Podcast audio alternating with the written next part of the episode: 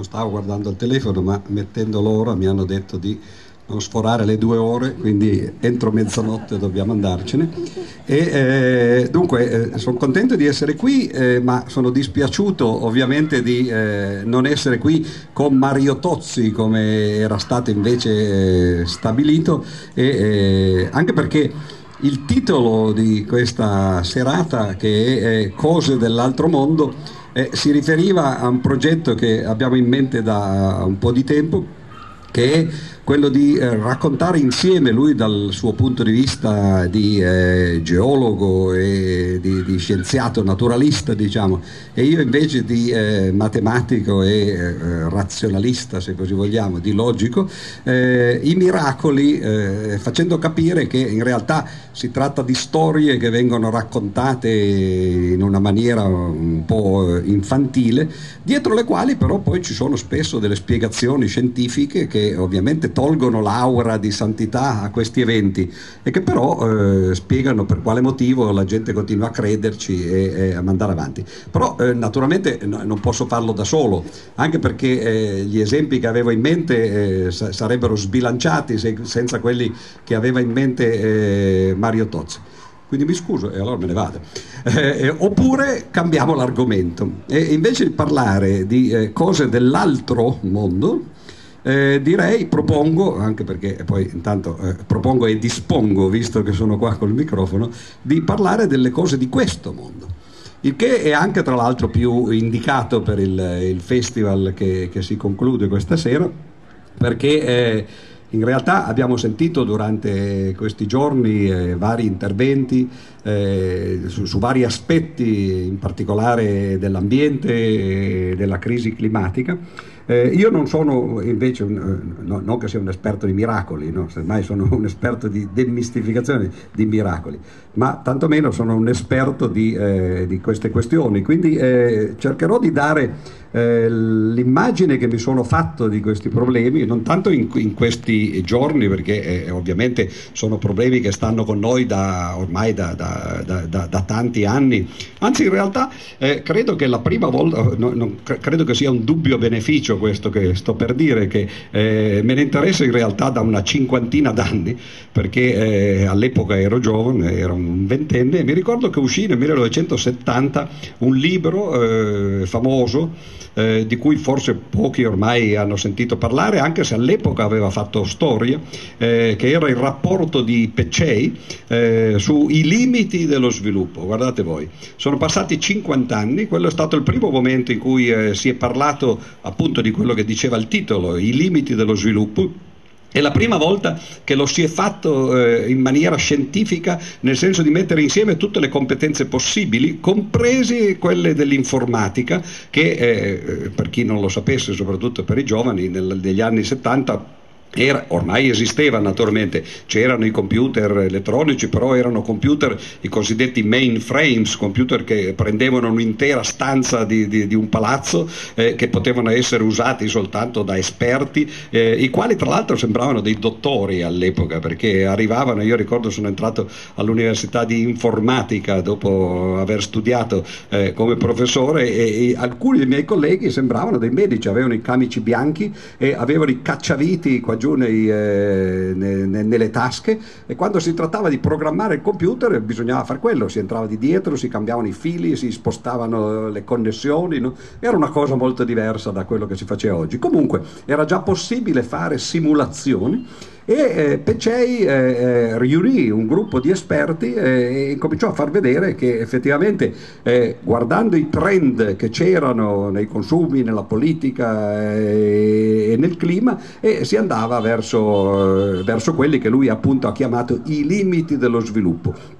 L'idea, che poi in realtà è un'idea ancora più antica, io lì all'epoca non c'ero, eh, nel, nella seconda metà del Settecento, quando Malthus semplicemente eh, scoprì o meglio fece notare che eh, in un mondo che ha una, una quantità finita di risorse, eh, una popolazione che cresce in maniera esponenziale, quindi in maniera molto veloce, presto o, o, tardi, ma più probabilmente presto, supera le risorse che sono disponibili e quindi c'è qualcosa che non funziona e questo impedisce che poi la popolazione si espanda e, e cosa vuol dire? Se uno continua a procreare, naturalmente quelli che nascono poi devono morire, ma molto velocemente. E quindi dicevo, sono una cinquantina d'anni che leggo di queste cose da lontano. E però, eh, eh essendo appunto uh, un logico, lo, lo, dico non come aggettivo no, eh, qualificativo di dire guarda quella persona come logica, come razionale, ma proprio di professione. Io insegno, ho insegnato per tanti anni logica matematica, cioè eh, le leggi del ragionamento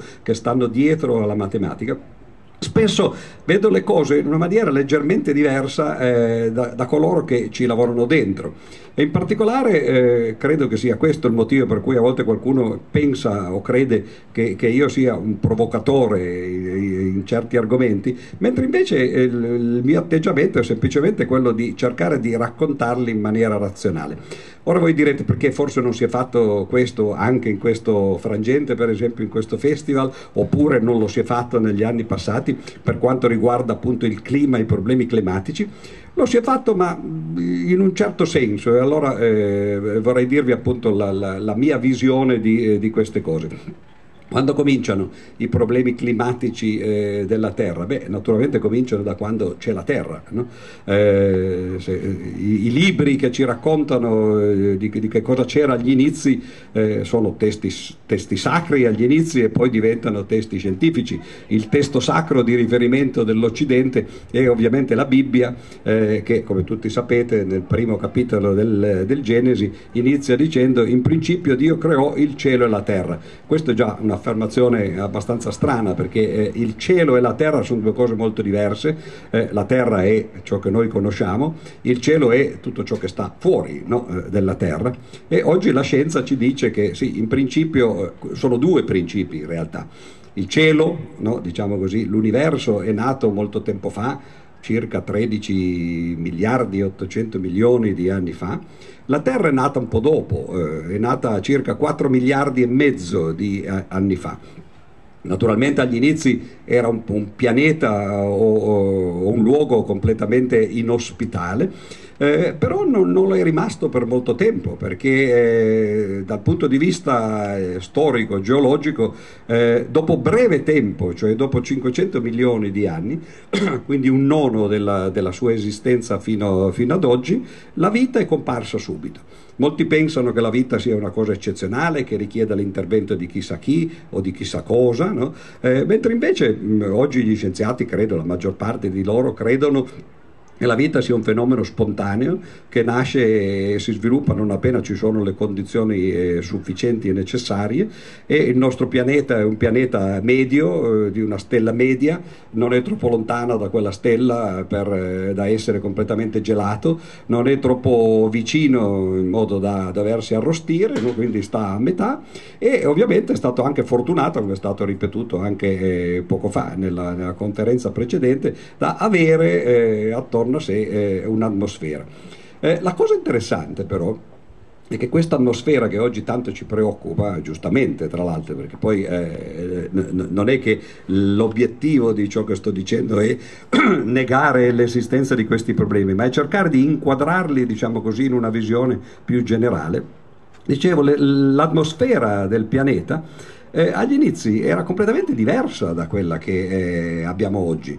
Era un'atmosfera eh, che ovviamente derivava dal fatto che eh, l'origine della Terra era un'origine eh, catastrofica, eh, ovviamente c'erano eventi all'epoca eh, di cui oggi noi vediamo alcuni barlumi quando ci sono delle eruzioni vulcaniche o dei terremoti o così via, ma oggi le, la situazione si è eh, stabilizzata e si è tranquillizzata, ma agli inizi invece no, era molto complessa e in particolare l'atmosfera eh, era praticamente priva di ossigeno o, o ce n'era molto poco in realtà. E eh, c'erano altri gas, per esempio la CO2 che oggi tanto ci preoccupa, era una delle componenti essenziali dell'atmosfera. C'era del metano per esempio che eh, è un gas su cui ritornerò eh, in seguito nella, nella, seconda parte di, eh, di questo racconto, e, eh, però ho detto che fin dagli inizi, fin da, da, da 500 milioni di anni dopo la, la formazione della Terra, la vita era presente.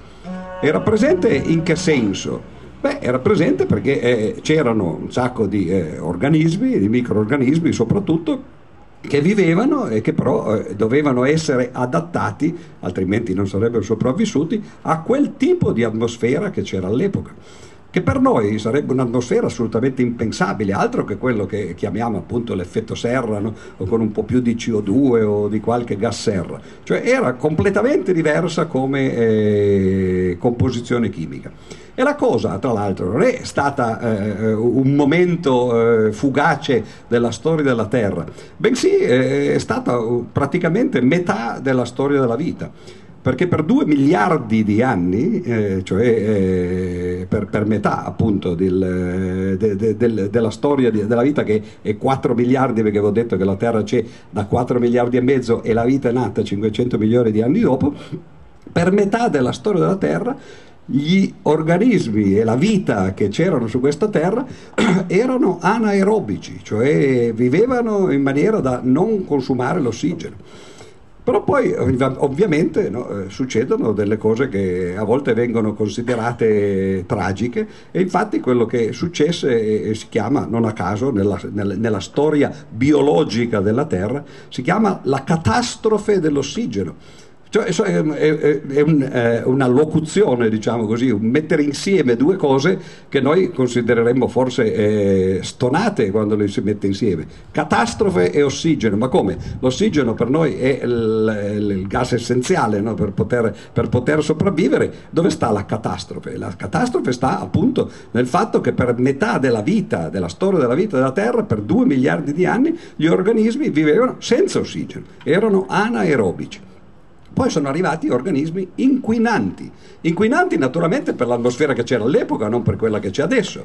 Inquinanti che cosa voleva dire? Voleva dire che questi organismi immettevano ossigeno nell'atmosfera, cioè facevano l'esatto eh, analogo di ciò che noi facciamo mentre immettiamo gas serra nell'atmosfera e noi diciamo che stiamo inquinando l'atmosfera, ma stiamo inquinando quella che c'è adesso. Mentre invece quegli organismi all'epoca inquinavano l'atmosfera di allora immettevano l'ossigeno e che cosa? È successo appunto quello che si chiama una catastrofe, cioè quasi la totalità, la quasi totalità delle specie, specie non degli individui ma delle specie viventi fu semplicemente distrutta e scomparve dalla Terra, perché piano piano questi ossigeni appunto che eh, immettevano, questi eh, organismi che immettevano ossigeno nella Terra eh, diventarono sempre più dominanti, agli inizi erano per esempio alghe o cose di questo genere, le prime piante si può, eh, si può dire no?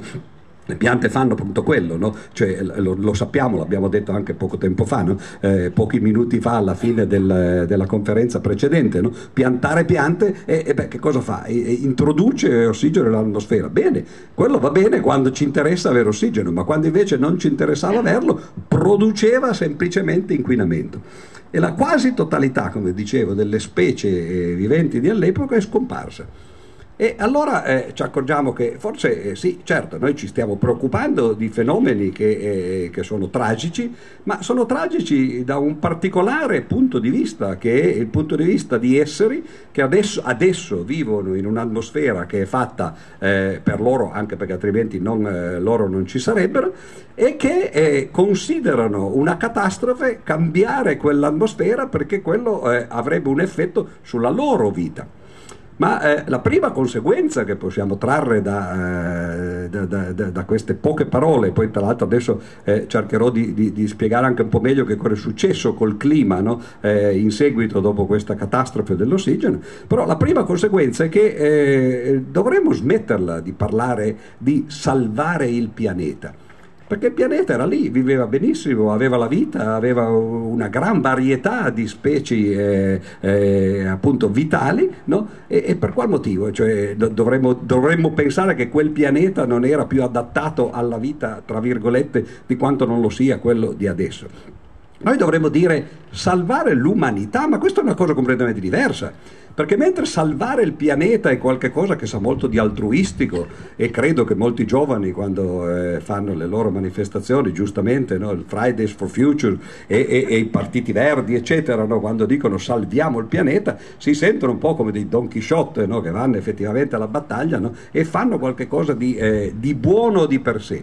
Ma il buono, lo sappiamo, a meno che uno non sia religioso, e qui sarebbe l'altra eh, conferenza ovviamente, no? il buono non, non, esiste in assoluto, no? esiste ciò che è bene per, per chi parla, per chi, per chi, eh, per chi ci pensa. No? Cioè noi stiamo cercando di dire vogliamo salvare l'umanità, ma vogliamo far passare questo tentativo di salvare l'umanità, che è una cosa ovvia tra l'altro, è semplicemente il nostro istinto di sopravvivenza che in qualche modo eh, ogni tanto affiora perlomeno in qualcuno, o vogliamo far passare come un'impresa invece che ha un interesse collettivo e salvare il pianeta. Il pianeta vive benissimo anche senza di noi e infatti ha vissuto per molto tempo senza di noi.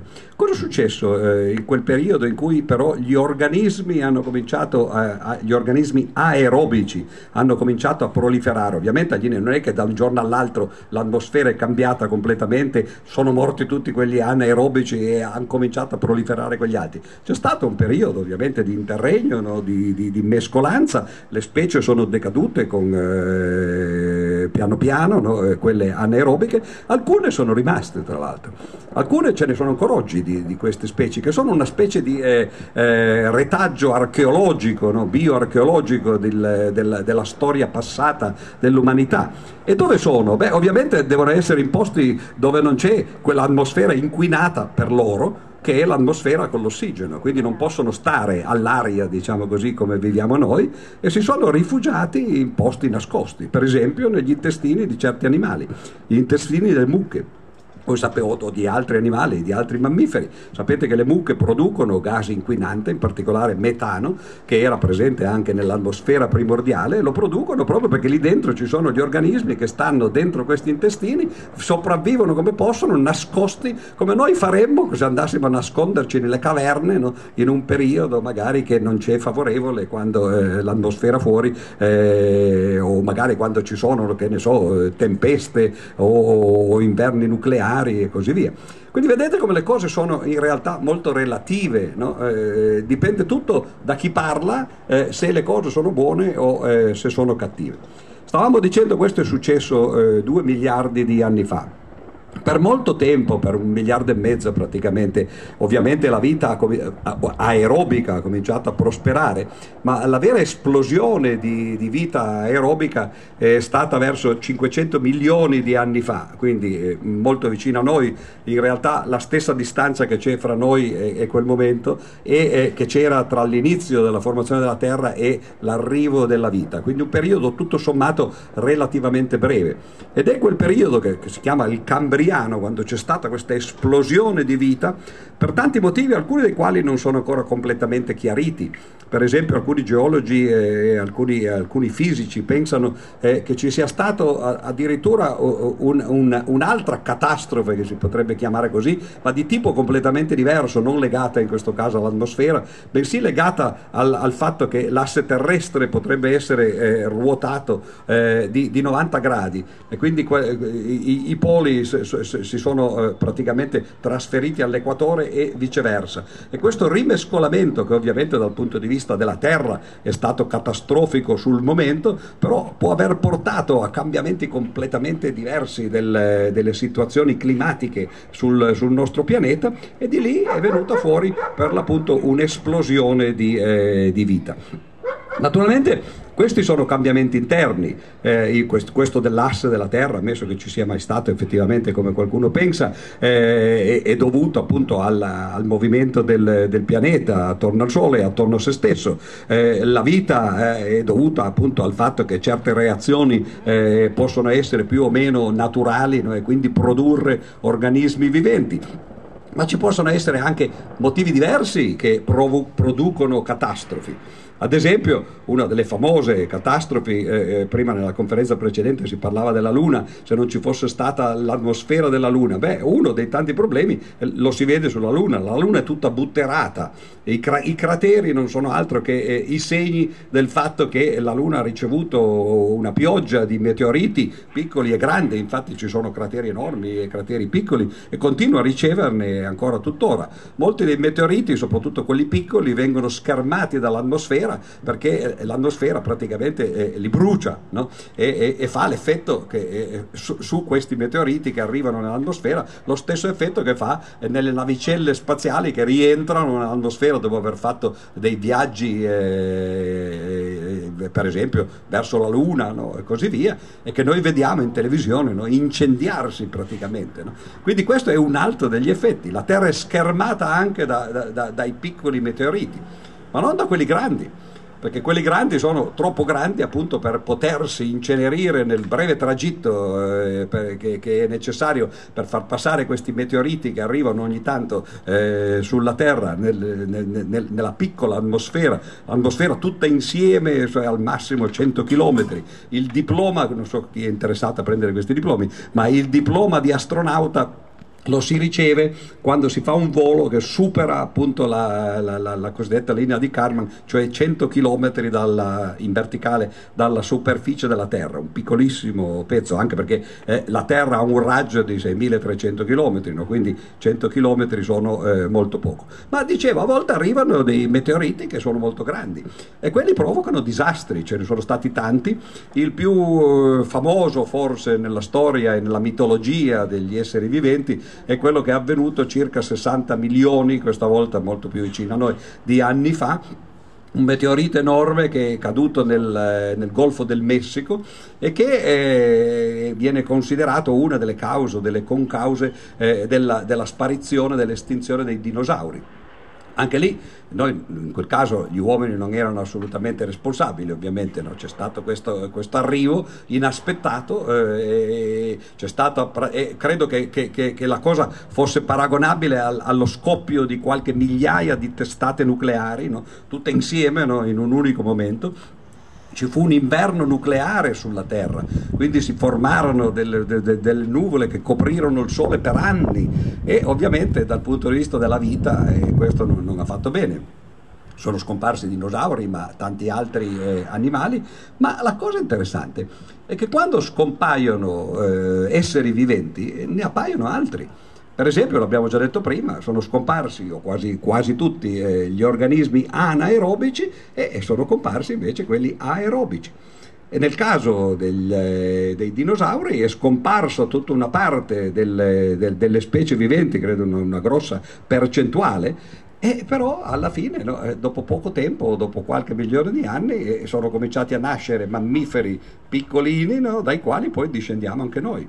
Cioè, in altre parole, noi siamo la conseguenza di catastrofi precedenti che sono, si sono susseguite nel corso della storia dell'umanità e, e che sono state e, diciamo così, le ragioni che hanno prodotto le cause che poi hanno portato uh, alla nascita di specie tra le quali ci siamo anche noi. E allora, anche da questo punto di vista, l'idea che dobbiamo salvare il pianeta, ma non solo salvarlo da chi non si capisce bene per qual motivo, ma soprattutto spesso eh, da queste catastrofi, magari anche da quella che stiamo provocando noi con le nostre stesse mani, arriveranno delle specie che noi magari eh, col senno di poi potremmo considerare più evolute di noi o migliori di noi o così via. Quindi vedete come se uno guarda le cose da questo punto di vista, non è detto che, eh, che il problema ecologico debba essere qualcosa che preoccupa chiunque in, su questa terra di, dei viventi se non noi stessi. Siamo noi che dobbiamo decidere se mantenere l'ambiente che ci permette di vivere e quindi di, eh, o meglio di sopravvivere, no? oppure se in un certo senso eh, per, per, dolo o per colpa vogliamo semplicemente suicidarci e autoeliminarci senza però far intervenire appunto discorsi moralistici, diciamo così, o di valore sul fatto che il pianeta debba essere salvato, perché oggi noi riteniamo che appunto la biodiversità sia una cosa meravigliosa, ma questa biodiversità è, come ho detto, appunto il risultato degli ultimi milioni di anni di esistenza del pianeta e prima c'erano altre biodiversità che probabilmente erano altrettanto meravigliose per coloro che, eh, che, che le vivevano e, e che poi insomma dal loro punto di vista si sarebbero dovute salvare. Il, il, problema climatico però è, è, una cosa molto più particolare, è il, eh, diciamo così, il, la causa dei cambiamenti che eh, potrebbero portare alla nostra eh, eh estinzione. Ora, eh, noi sentiamo dire, per esempio, no, che eh, il caldo di questi giorni è un caldo tremendo, non si è mai visto, eh, e ormai il pianeta appunto no, sta andando in direzioni eh, che, che, ci porteranno alla fine. Ma anche questo non è vero. Cioè anche già eh, nel momento in cui effettivamente gli uomini esistevano, perlomeno gli ominidi esistevano, o perlomeno no, eh, i mammiferi esistevano, ci sono stati cambiamenti climatici tremendi. Per esempio, eh, 50 milioni di anni fa, poco dopo che è arrivato questo meteorite e che ha provocato un inverno appunto, eh, nucleare, come lo, lo, lo, si chiama semplicemente con questa metafora che ha a che fare più con la bomba atomica che non con, eh, con i meteoriti, pochi milioni di anni dopo, 55 milioni di, eh, di anni fa, la Terra non aveva completamente ghiacci, era completamente priva di ghiacci e eh, la temperatura era molto più alta di quello che noi immaginiamo che potrebbe succedere se non, se, se non prendiamo delle misure che ci portino in, una, in, un'altra direzione. Tra l'altro queste temperature alte sono durate perlomeno 20 milioni di anni, stiamo parlando appunto dai 55 milioni a 35 milioni di anni fa. Quindi l'idea anche che il riscaldamento globale sia qualcosa che fa male al pianeta o che fa male agli esseri viventi è di nuovo una cosa maldetta, diciamo così. Fa male a noi, certo, perché non siamo abituati a questo. Ora, eh, cosa è successo invece eh, più, più recentemente? Beh, eh, negli ultimi 500.000 anni, adesso qui siamo veramente no, eh, molto vicini a noi, beh, negli ultimi 500.000 anni quasi regolarmente, questo ormai lo si può vedere perché si fanno carotaggi per esempio dei ghiacci eh, in Antartide, oppure si va a vedere no, i, i, i, tronchi delle, delle, piante e così via, e si scopre che effettivamente negli ultimi 500.000 anni, cioè me, mezzo milione, ormai stiamo avvicinandoci molto eh, alla nostra era, nell'ultimo mezzo milione di anni, circa ogni 100.000 anni, anni c'era una glaciazione, un periodo di glaciazione. E nell'intervallo fra queste glaciazioni, le grandi glaciazioni, la temperatura saliva e saliva molto di più di quanto è la media oggi. Saliva in realtà, eh, di, di, sembra una, una media di 6 gradi rispetto a oggi. Quando, quando, si parla di protocolli di Kyoto, per esempio, di protocolli di Parigi, si mettono delle cifre no? e si dice se, se, la temperatura aumentasse di 2 gradi, 2 gradi e mezzo sarebbe una catastrofe. Ebbene, nel passato, fra le, le, le ere eh, di, di, glaciazione, in realtà la temperatura era almeno 6 gradi in media di più di quanto eh, non è oggi. E oggi che cos'è?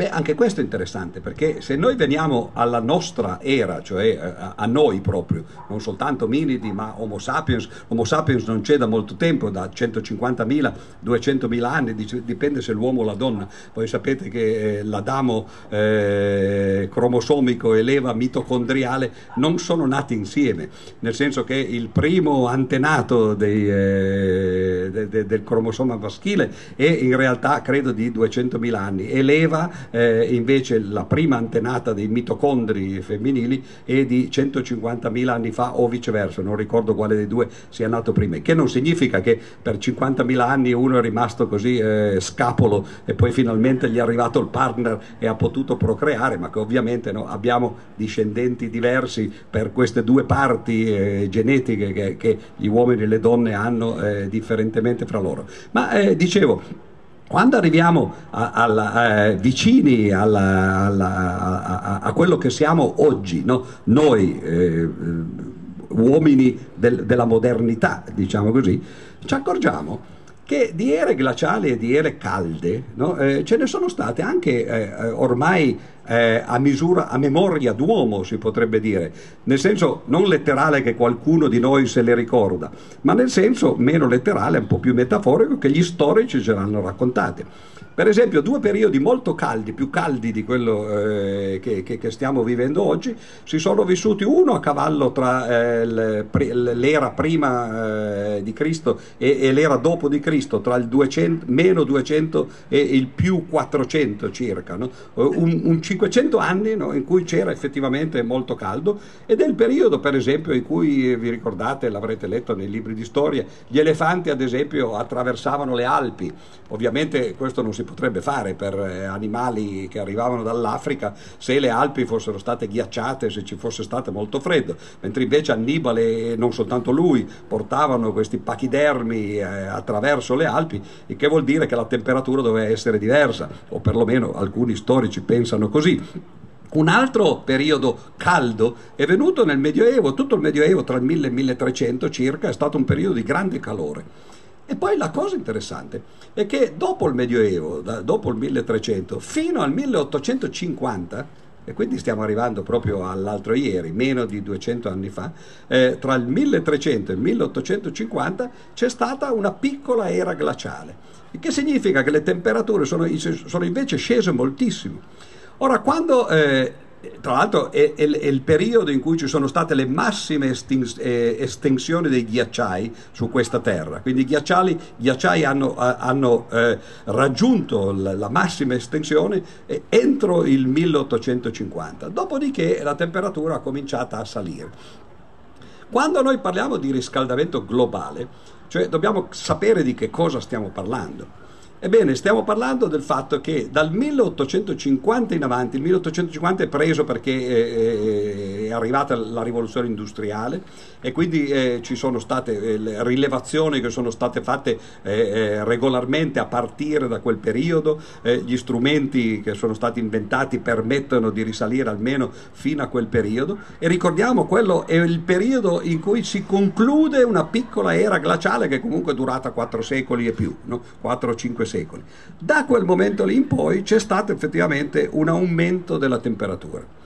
Ora, da allora, 1850, a oggi, o meglio, verso il 2010, i dati poi dopo eh, si aggiornano man mano che, eh, che, che, che ovviamente prosegue la storia, di quanto è salita la temperatura eh, media del globo. Ora uno può pensare, beh, dunque, eh, l'effetto è antropomorfico, lo diciamo, no? siamo noi che abbiamo provocato questo aumento di temperatura, ma primo è un aumento di temperatura che è partito dopo un'era glaciale, quindi ovviamente partiva da, da valori molto bassi e un aumento di per sé non significa molto. E l'aumento è stato di meno di un, gra- meno di un grado, tra 0,75 e 0,80 gradi. E allora cioè, eh, cominciamo a capire che anche qui, certo, noi cominciamo a sentirlo perché eh, l'abitudine dell'umanità negli ultimi decenni o negli ultimi paio di secoli, un secolo e mezzo, era un po' diversa. I ghiacciai si stanno ritirando, è vero, ma questo dipende appunto dal punto di partenza cui, a cui erano arrivati. Nel 1850 avevano raggiunto la loro massima estensione e allora il fatto che si ritirino di per sé non significa molto. Questo lo dico no, non per negare, ci mancherebbe altro, no, che c'è appunto no, un problema di riscaldamento, eccetera, ma per metterlo in contesto. Primo per dire attenzione, questo problema è un problema che riguarda l'uomo, non il pianeta. Il pianeta se ne disinteressa, sopravvive a temperature molto più alte, molto più basse, ad atmosfere completamente diverse da quelle che ci sono oggi e questo non impedisce l'esistenza della vita. Quindi è un problema umano. E poi è anche un problema relativo a, a, dai punti di partenza, ovviamente non ci sono valori assoluti, ma ci sono valori relativi rispetto a quello che c'era prima. Ora, detto questo, è chiaro che noi siamo uomini, noi viviamo con un'atmosfera che ha una certa composizione di gas e che se vogliamo continuare a vivere e non avere dei problemi grossi, eh, non soltanto dal punto di vista fisico e medico, diciamo così, no? ma anche dal punto di vista economico, per esempio le, le coltivazioni e, o così via, o mantenere le città che noi abbiamo, ad esempio le città costiere. Eh, il nostro paese è un paese che ha una lunghissima costa, no? migliaia di chilometri, e, e beh, naturalmente che se si sciolgono i ghiacci si alzano i livelli dei mari e, e quando si alzano i livelli dei mari le città che sono al livello del mare finiscono sotto il livello del mare. Si può vivere anche sotto il livello del mare, intendiamoci, se voi andate nei Paesi Bassi, che non a caso si chiamano bassi perché stanno sotto il livello del mare, beh, quelli hanno dovuto fare delle dighe attorno che tengono il mare fuori no? e loro vivono eh, a, a, a, ad altitudini no? che sono eh, sotto il livello del mare. Ci sono altri posti dove però la cosa è meno problematica, per esempio in, eh, nella Terra Santa, in Palestina, no? sono, oppure in California, ci sono valli che sono sotto il livello del del mare. Il problema c'è quando si è sotto il livello del mare, ma vicini alla costa, ovviamente. No? Ma quanto sarebbe, eh, e questo è di nuovo per, dire, per cercare di capire quali, quali sono i, i, dati, diciamo così, eh, del problema climatico, cosa succederebbe se tutti i ghiacci del pianeta si sciogliessero, cioè eh, i ghiacci del, del, polo, dove non rimarrebbe più nulla naturalmente perché sotto non c'è niente, i ghiacci del polo nord, i ghiacci dell'Antartide, dove invece sotto c'è un continente che invece rimarrebbe, no? e t- naturalmente tutti i ghiacciai che quindi poi attraverso i fiumi arriverebbero eh, ai mari. Beh, sarebbe una, una piccola tragedia, però pur sempre una piccola tragedia, nemmeno tanto per l'umanità qui addirittura, ma per quell'umanità che vive attorno ai mari e sulle spiagge. Cioè eh, le acque di tutti i ghiacciai che ci sono e di tutti i ghiacci che ci sono sul mondo eh, farebbero alzare i livelli del mare di 50 metri che non è poco, no? molte città, per esempio Venezia, no? tutte le città costiere qua giù, no? eccetera, queste scomparirebbero, scomparirebbero però le, città che invece stanno sugli altipiani eh, o sulle colline continuerebbero a rimanere. Cambierebbe la forma, diciamo così, del pianeta, eh, dei confini degli stati che stanno sul mare, ma cambierebbe di poco però non come a volte si vede, per esempio eh, l'altro anno eh, a un convegno ho, ho, sentito Sabina Guzzanti, che però ovviamente fa un lavoro diverso, no? quindi ha scritto un romanzo eh, su cosa secondo lei provocherebbe no, appunto il, il, problema climatico e, e, faceva vedere su questo romanzo e nella conferenza di presentazione una mappa del mondo in cui il mondo era ridotto a 4-5 isolette, no, praticamente, e dice dove andiamo a finire tutti? E beh, la cosa interessante è che non è così, se anche tutti i ghiacci si sciogliessero, cioè 50 metri in più, eh, basta ridisegnare eh, le coste no, e si vede che le, le, terre emerse ce ne sarebbero un po' di meno, ma non così tante di meno come possiamo immaginarci. E allora tutto questo è per dire, per l'appunto, che eh, dobbiamo stare attenti. Eh, il problema c'è, ma è un problema nostro, è un problema che ci farà vivere peggio e, probabilmente ci potrebbe anche portare all'estinzione, ma questo è un problema legato all'uomo. Eh, tutte le altre specie, o perlomeno molte altre specie, se ne fregano e qualcuna ovviamente ci seguirebbe no? in questa che sarebbe una piccola tragedia, ma un piccolo cambiamento della storia della Terra che come abbiamo visto così a grandi linee in realtà ne ha viste di ben peggio no? e certamente non si preoccuperebbe di questo. Cosa fare per evitarlo questo, questo, problema se non vogliamo suicidarci? Ormai abbiamo capito, credo, no, che questo è il vero problema. Vogliamo suicidarci oppure no? Se non vogliamo suicidarci, cosa che sarebbe abbastanza sensata, no, visto che è, questa è la nostra vita, e poi il fatto che magari poi potranno venire altre specie che saranno migliori di noi e che dunque il pianeta avrà una vita più felice e migliore, insomma ci consola poco se noi non ci saremo. Cosa dovremmo fare? Beh, in, durante queste giornate sono state proposte molte cose, tra l'altro estremamente interessanti, sulle quali io sapevo anche pochissimo. Ad esempio, come dovremmo per esempio, costruire le nostre abitazioni, il cambiamento radicale degli, eh, del, degli elementi, dei materiali eh, che noi usiamo oggi per, per costruire queste cose, queste, queste, abitazioni, e che tra l'altro prov- provocherebbe un completo eh, ridimensionamento eh, del problema energetico, perlomeno per quanto quanto riguarda il riscaldamento e il raffreddamento delle, delle nostre abitazioni. Eh, abbiamo sentito questa sera, poco fa, invece il problema dell'acqua no? e così via. Non ho sentito, ma non ho sentito tutte le conferenze, eh, anche perché ieri ero via per esempio, no? eh, il, uno dei, dei, problemi maggiori che in realtà eh, eh hanno a che fare eh, in maniera centrale con eh, il, il cambiamento climatico e che noi tendiamo un po' eh, a dimenticare, a rimuovere, perché fa troppo parte della nostra vita quotidiana. Tutto sommato noi possiamo immaginare che possiamo, dobbiamo usare meno energia, dobbiamo usare energia più pulita per, per i trasporti, invece di, di, usare gli aerei, usare magari eh, so, eh, le auto elettriche o altre forme di, eh, di alimentazione o così via. Ma la nostra vita quotidiana sembra interferire poco con eh, questi problemi ci dimentichiamo sempre che è vero che eh, il cambiamento climatico eh, deriva dal fatto che noi immettiamo nell'atmosfera dei gas, che si chiamano appunto gas serra, una parte dei quali, metà dei quali, sono dovuti alla combustione di, eh, per esempio, del petrolio o di cose di questo genere, che, so, che è la CO2, no? diciamo così. Ma ci dimentichiamo che l'altra metà dei gas serra fa parte di, eh, di, di quei gas che citava agli inizi, no, che, eh, che, vengono prodotti dagli, dagli organismi anaerobici, cioè il metano. E il metano viene prodotto, l'ho accennato no, agli inizi, da, da, da molti mammiferi, no, comprese le mucche, no, da latte e, e, e da carne.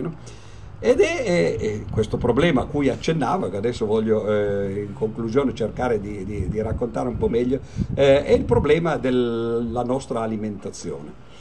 Cioè, eh, noi siamo al mondo eh, ormai 8 miliardi, eh, gli 8 miliardi eh, che stanno al mondo consumano le risorse in maniera completamente sproporzionata fra loro. Ormai sappiamo che l'1% della popolazione consuma esattamente come eh, il rimanente 99%, vuol dire che eh, le risorse del pianeta sono divise in due parti, una parte se la prende l'1% e l'altra parte se la prende il rimanente eh, eh, 7 miliardi e 920 milioni di persone, perché l'1% su 8 miliardi sono eh, 80 eh, milioni. Ora 80 milioni, notate, sono solo una piccola parte, credo sia un quinto della popolazione europea, che è di 300 milioni, no? Così.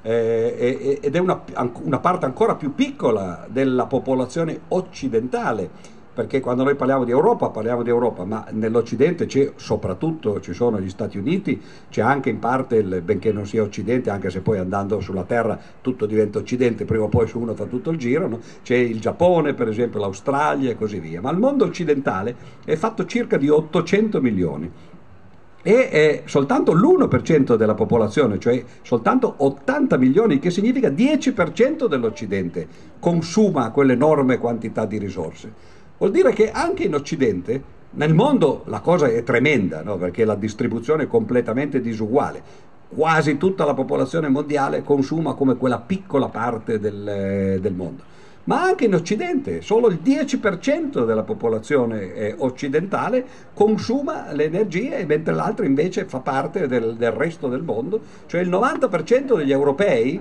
eh, in Europa ne, negli Stati Uniti e negli altri paesi occidentali in realtà eh, fa parte de, de, della parte povera del mondo.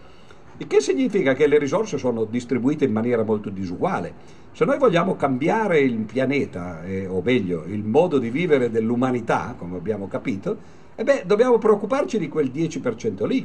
Una parte di quel 10% magari è seduta qui, no? o qui anche magari, no? perché è, è, la parte top, diciamo, quelli con reddito più alto e con consumo più alto, anche in Italia no? ce, n'è, ce n'è una fetta ma non è tutta la popolazione italiana no? e soprattutto non è tutta la popolazione europea e, e, e meno che mai eh, la popolazione occidentale.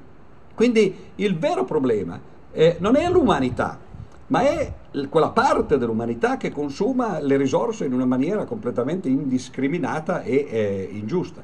Notate che la, la, la, la, proporzione agli inizi del Novecento, un poco più di un secolo fa, un nostro economista, Wilfredo Pareto, scoprì che, che era distribuita 20-80%. All'epoca era il 20% della popolazione mondiale che in realtà consumava l'80% delle risorse. Oggi è diventato l'1% che consuma eh, metà delle risorse e il 99% che consuma l'altra metà. Quindi bisognerebbe anzitutto eh, agire politicamente, cioè impedire che quell'1% consumi quell'enorme quantità di, eh, di risorse e, e, e, che le distribuisca invece no, eh, in parte al resto del mondo. E poi ovviamente se, se la cosa viene semplicemente distribuita in parti uguali, il problema climatico non si risolve perché si continua a immettere per, per l'appunto nell'atmosfera no? gas tossici, gas serra no? e, e, e semplicemente cambia la distribuzione ma eh, il problema è che il 99% della popolazione mondiale non pretende di vivere come vivono quell'1%, tra l'altro poi è ancora peggio, perché ci sono 25 persone al mondo, 25, cioè che sono due dozzine, no, semplicemente, che hanno lo stesso, eh, lo stessa eh, ricchezza della seconda metà del mondo, cioè 25 persone hanno la stessa ricchezza di 4 miliardi di persone al mondo. È vero che è la seconda metà, ovviamente, no? però anche qui no, c'è una, una, completa disuguaglianza a questo mondo. Quindi capiamo che il problema climatico e, il problema energetico è, è, anche un problema politico, è un problema di ridistribuzione eh, delle risorse. Ma non è solo quello, è il problema che, eh, che tutti noi mangiamo e mangiamo in quantità enormemente superiore a quello che ci serve per sostenerci. Infatti i problemi dell'Occidente non sono problemi tanto dell'alimentazione quanto il problema dell'obesità, per esempio, il problema delle malattie che derivano dal fatto di mangiare cibi troppo ricchi e così via in particolare eh, un problema che di solito viene sottaciuto e che viene semplicemente presentato come magari così l'illusione eh, un po', un po new age no? eh, del vegetarianesimo, dice non mangiamo la carne e così via, mentre invece la carne è forse il problema più grosso che esista al mondo. Uno potrà dire ma come, ma gli aerei, no? eh, il, il, petrolio e così via.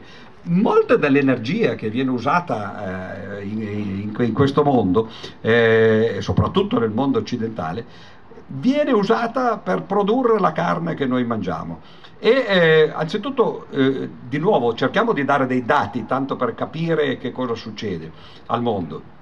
Ogni giorno vengono eh, mangiati 200 milioni di animali da terra, che sono soprattutto ovviamente mucche, maiali, ma poi anche animali più piccoli, polli, conigli e così via. 200 milioni al giorno. Cioè, non so se la cosa è chiara, no? se voi cominciate a fare 200 milioni al giorno sono 2 miliardi di animali che vengono ammazzati ogni 10 giorni, no? 20 miliardi ogni 100 giorni no? e poi naturalmente moltiplicando per 3,6 no? arrivano, sono eh, un centinaio di miliardi di, di, di vite eh, animali che se ne vanno così. Ma questo sono soltanto gli animali da terra. Quando andiamo nei ristoranti, menù di terra, menù di pesce. E i pesci sono ancora peggio perché ogni giorno al mondo eh, si, si, usano, si mangiano un miliardo e duecentomila pesci. È vero che alcuni sono pesciolini piccoli, magari sardine, no? oppure ancora i gianchetti, come si chiamano, no? quelli piccolini, a volte invece sono però grossi animali, no? tonni, merluzzi, e, e salmoni e così via, pesci spada. Un miliardo e duecentomila al giorno e allora ci accorgiamo che dunque qui c'è qualcosa che non funziona non soltanto dal punto di vista del, del, eh, de, dell'alimentazione, ma anche dal punto di vista etico. Cioè eh, noi diciamo, soprattutto in Occidente, che noi siamo per la vita, eh, siamo favorevoli alla vita. E però eh, non è che la vita di nuovo sia sempre soltanto quella dell'uomo e tutto il resto del regno vivente, no, cosiddetto, eh, non importi. Cioè quando noi ci mangiamo qualcuno, qualcosa, no, diciamo così, nel nostro piatto, eh, beh, abbiamo eliminato degli esseri viventi. Io non dico che bisogna essere eccessivamente eh, magari fissati su questo argomento, però bisognerebbe affrontarlo, diciamo così, eh, a occhi aperti, sapere quello che eh, succede. E questo enorme genocidio, perché questo è il vero genocidio no? Del, dei generi, no? addirittura delle specie viventi, no? è, è qualcosa che noi eh, continuiamo ad aumentare quotidianamente. Per esempio, molti di voi, credo progressisti, giustamente, perlomeno dal mio punto di vista, perché poi abbiamo capito che tutto è relativo, pensano che Bolsonaro sia un presidente, diciamo, non tanto per la quale, Cosa c'ha Bolsonaro che non va? Eh, quello disbosca l'Amazzonia. Però Bolsonaro non è che sia un fissato che ha la sua sega e che da quando è arrivato presidente è andato in Amazzonia no, perché gli piace tagliare gli alberi. Perché vengono tagliati gli alberi dell'Amazzonia? Perché c'è bisogno in Brasile, ma non soltanto in Brasile naturalmente, no, di avere più pascoli per eh, permettere di produrre i mangimi che poi servono agli animali che vengono poi mangiati da noi.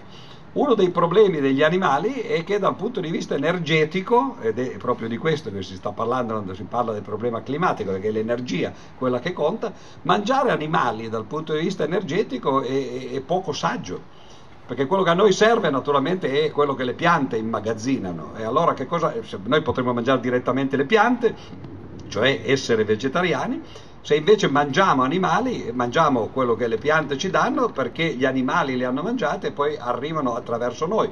Quindi invece di avere un passo soltanto tra quello che ci serve come energia e eh, il nostro cibo, ne mettiamo due. È inefficiente dal punto di vista eh, energetico.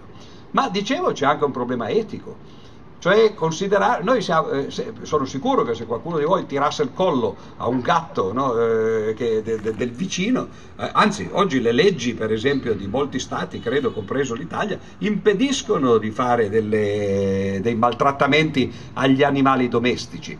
Se uno dà un calcio a un cane o a un gatto del, del vicino, quello lo denuncia no, e spesso si prende una multa no, o magari eh, qualche cosa di salato. E perché il gatto del vicino o il cane del vicino o il proprio no? devono essere tutelati e la mucca invece no? Cioè la mucca può finire come, come bistecche sul, sul, nostro tavolo? Cioè è una cosa molto strana, no? ci sono animali che noi consideriamo privilegiati eh, esattamente come ci sono degli uomini che noi consideriamo privilegiati, quelli che stanno più vicino a noi, cioè la nostra famiglia, poi la nostra città, i nostri concittadini, i no, quelli della stessa parte, diciamo così, del mondo, cioè gli occidentali no? e, e, così via. E gli altri sono no, eh, così. Il problema dell'immigrazione è lo stesso problema che c'è nei confronti degli uomini quando ci riferiamo agli animali, gli animali domestici eh, e invece gli animali eh, da carne. C'è un problema anche di maltrattamenti, perché uno può dire sì, va bene, io me li mangio, però non voglio che soffrano. E quindi li faccio vivere, li faccio pascolare, li faccio vivere bene. E poi alla fine della vita, tac, no, con una pistola no, li faccio fuori, però per lo meno hanno vissuto bene, no, poi li uso alla fine ma eh, senza maltrattarli.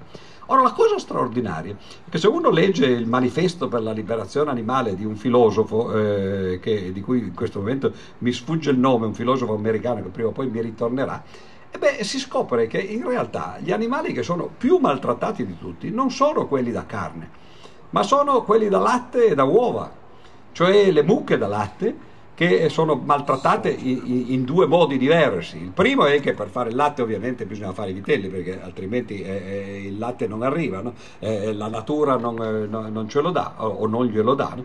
E quindi bisogna naturalmente eh, rendere fertili le mucche, poi strappare il vitello appena nato, no? eh, ovviamente provocando il trauma al vitello che se ne va dalla madre che poi prenderà il biberon no, di, di, di, latte in scatola e un trauma alla madre eh, che, eh, che, ovviamente no, perde il figlio. Poi queste mucche vengono tenute, no? soprattutto oggi che ci sono questi allevamenti intensivi, no? in batterie, non si muovono mai, mangiano soltanto questo mangime no? e così via.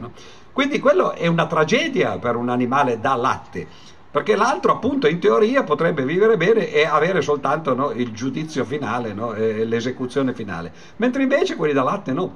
E non parliamo di quelli da uova, chiunque di voi abbia visto quei filmati tremendi di cosa succede alle galline da uova che sono messe tutte insieme no? in queste batterie che quando poi vengono tolte individualmente dalla batteria non stanno nemmeno in piedi perché non possono muoversi, non sviluppano i muscoli no? e così via.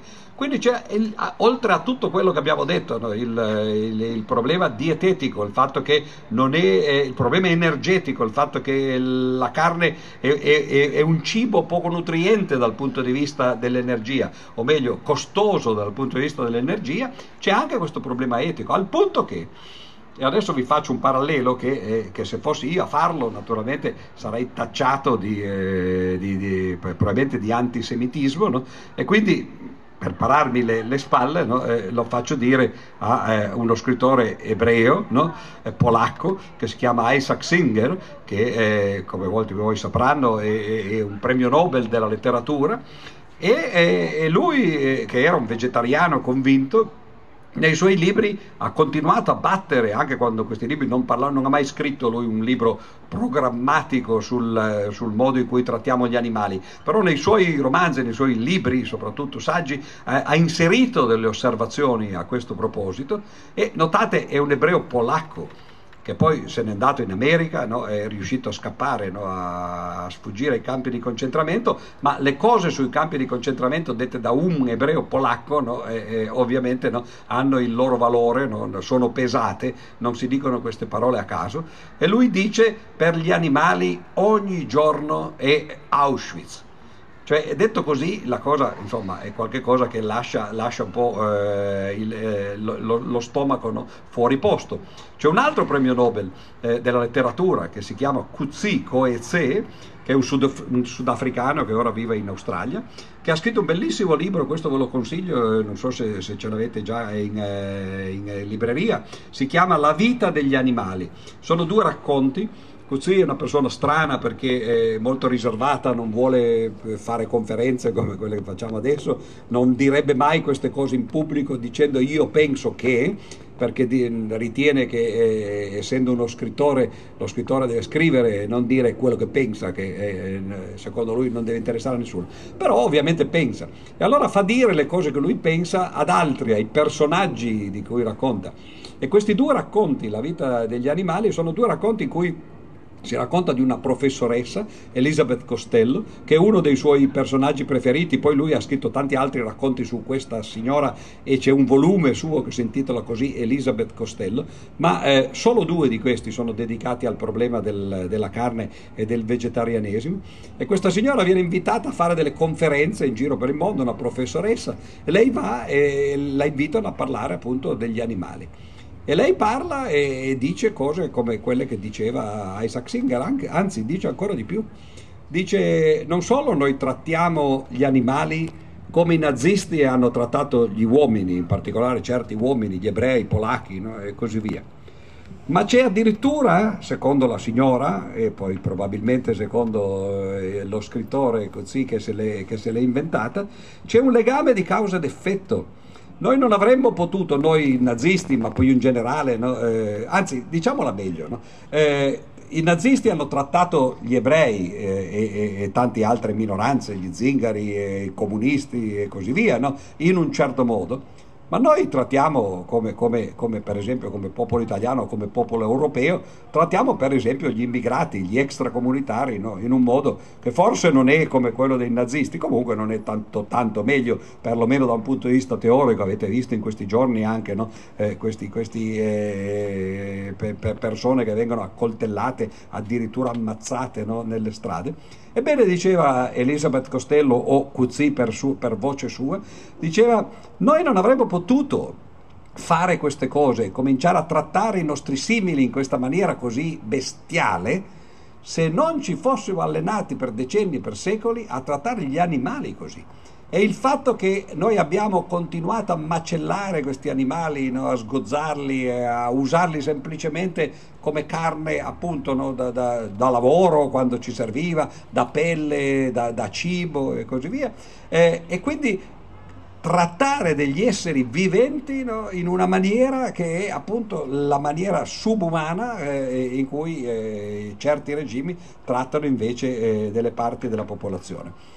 E questo eh, è abbastanza tremendo, io l'ho vissuto sulla, sulla mia pelle in, come esperienza, eh, sono stato ad esempio in un paio di campi di concentramento, eh, uno di questi Mauthausen, uno di quelli eh, noti, eh, e sono stato anche in una, in una città eh, dell'Uruguay che si chiama Frei Bettos ed è una città dove la Liebig, che molti di voi conosceranno, una volta faceva i brodi per carne e così via, la carne in scatola, eh, la carne con, eh, con, la gelatina, eccetera, e che per decenni le faceva in Uruguay, eh, vedete, no? vicino al Brasile, proprio perché lì ci sono questi enormi pascoli dove potevano coltivare eh, le, i mangimi, allevare la, la, carne e poi fare queste, queste, eh, questi prodotti di, di, di eh, carne eh, per eh, i dadi della carne per il brodo e la carne in scatola, che poi venivano mandati per esempio al fronte per, per i soldati inglesi no? E, e, e, tedeschi.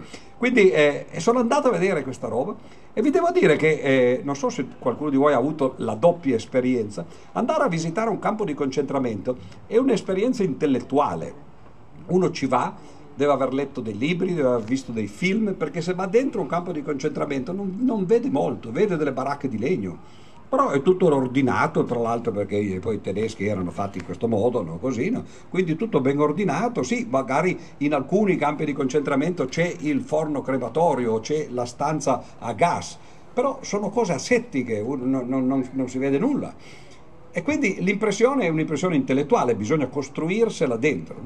Mentre invece se uno entra, ad esempio, appunto in una città come quella per la macellazione degli animali, dove ovviamente no, no, non c'è stato nemmeno il tentativo di rendere le cose appetibili, anche perché non ci va nessuno a vederle. No? Io c'ero andato semplicemente perché avevo letto dei racconti di, di Borges e eh, mi ricordavo che Borges da bambino andava lì in, eh, eh in villeggiatura, lo, lo, portavano i suoi nonni, lui era argentino, dall'altra parte del Rio della Plata, e eh, poiché Borges è uno degli scrittori che mi piacciono di più, mi ero ricordato di questo fatto, ho visto che si poteva visitare questa roba, sono andato in questa città, malmen in colso perché ehm, lo, lo, stomaco mi è girato per tre giorni. Lì sì che si vede che cosa succede in un macello, cioè dove arrivano questi, questi, questi animali a migliaia che passano uno dietro l'altro, vengono appunto no, sparati con, eh, con queste pistole, appesi con dei ganci, portati in giro, col sangue che cola, ci sono tutte le canalette no, e così via, e poi vengono tagliati, eccetera.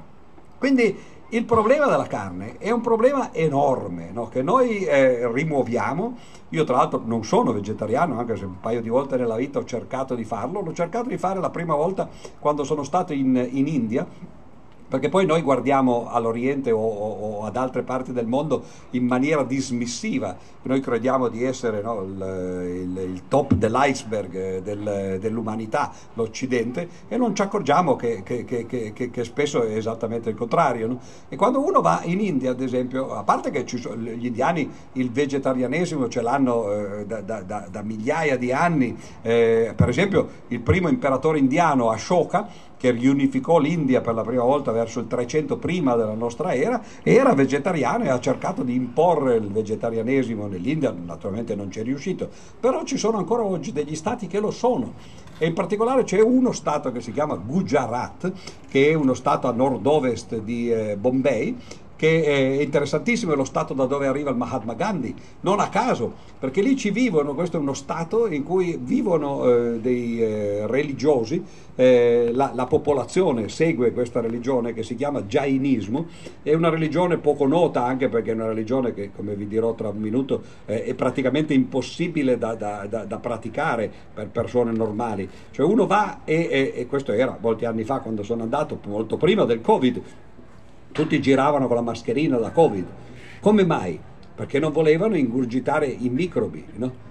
Ma non come facciamo noi perché non vogliamo infettarci, ma per rispetto ai microbi, perché loro pensano che tutte le forme di vita, quelli sì che ci credono alla vita e, e, e cercano di, di, di, proteggerla e effettivamente no, e di rispettarla. E allora qualunque forma di vita deve essere rispettata, ma quelle che noi non vediamo quando respiriamo e ingurgitiamo questi microbi, perché dovremmo ammazzarli? E allora viaggiano con questa mascherina, camminano con una scopa, cioè, cioè basta, capite perché ce ne sono pochi, no? e, spazzano il cammino cammino perché, eh, perché dicono, cioè, altrimenti poi andiamo con le scarpe no, a pestare magari microbi oppure insetti piccolini no, e così via. Eh, non bevono per esempio alcolici perché eh, gli alcolici sono fermentati e la fermentazione ovviamente no, è un processo che richiede microorganismi e, e, e così via. E naturalmente sono completamente vegetariani, anzi sono proibizionisti. Questo è interessante perché il proibizionismo noi lo, lo identifichiamo in genere con altre cose, invece uno arriva al confine del Gujarat Gujarat e si trova no, i militari che gli dicono ferma, apri la borsa, no? dice che porti dei salami no? o porti dei, eh, dei, pezzi di carne, via, come si fa oggi da noi col, con l'acqua, non ho mai capito perché, agli aeroporti che ti fanno buttare via la, la, bottiglietta d'acqua, ma se porti il prosciutto nessuno ti dice niente. E questo è un paese dove effettivamente ti impediscono di bere, ti impediscono gli alcolici, ti impediscono di mangiare la carne e quando tu vivi lì ti accorgi che Puoi benissimo vivere da vegetariano perché la cucina è estremamente variegata, ci sono decine, centinaia di piatti, però nessuno di questi ha la carne.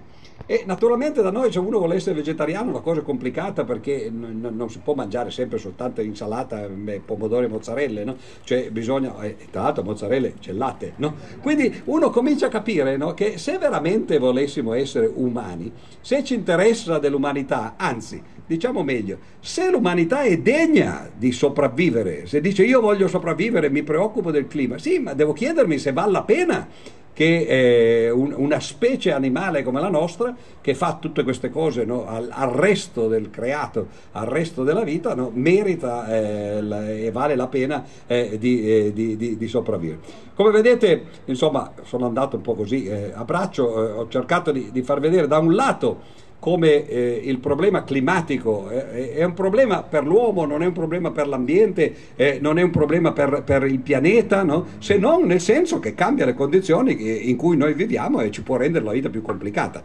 Ma allora uno si chiede dov'è il problema? Cioè se siamo co- con un minimo di cervello nella, te- nella testa dovremmo dire ma se, se, se, lo facciamo per noi cerchiamo di salvarci no? e effettivamente di farlo. E invece siamo ciechi no? e non lo vediamo. Ma poi il problema climatico è in parte generato da altre abitudini, come per esempio appunto il nostro modo di alimentazione. Ho parlato della carne, ma non ho parlato della quantità energetica, per esempio, che noi, eh, che noi spendiamo. Anzitutto del, del, della quantità di cibo che noi consumiamo. L'altra sera ero eh, nelle Langhe eh, con, con eh, Farinetti, che come forse poi eh, saprete è un imprenditore eh, del cibo, no? Il, un famoso imprenditore soprattutto nel nord Italia, no? Eh, de, de, della provincia da cui arrivo io.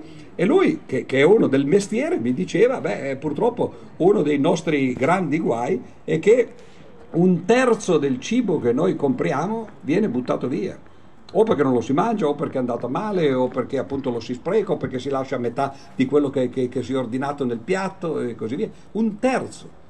Ora è, veramente stupido eh, che uno produca un terzo, che tra l'altro poi produrre vuol dire quello, no? vuol dire ammazzare quegli animali, vuol dire cucinarli, vuol dire trasportarli, energia, no? e, eccetera, eccetera. No? Cioè quindi già anche il risparmio di quello che noi eh, facciamo dal punto di vista dell'alimentazione dovrebbe essere qualcosa che, che, che, su cui dovremmo riflettere.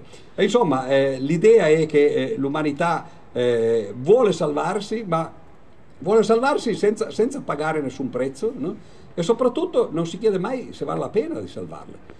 E eh, io non sono sicuro che fino a quando non capiremo che effettivamente viviamo in una maniera che è indecente, che consumiamo troppo, che, eh, che non ha senso che, eh, che, che, tra l'altro ciò che consumiamo sia distribuito in maniera così diseguale, se tutte queste cose non sono soddisfatte, forse non vale la pena di mantenere l'umanità eh, in vita e allora forse continuiamo a vivere così, che andiamo co- di corsa verso questo baratro no? e ci penserà la natura a sistemarci e a far vivere qualcun altro dopo.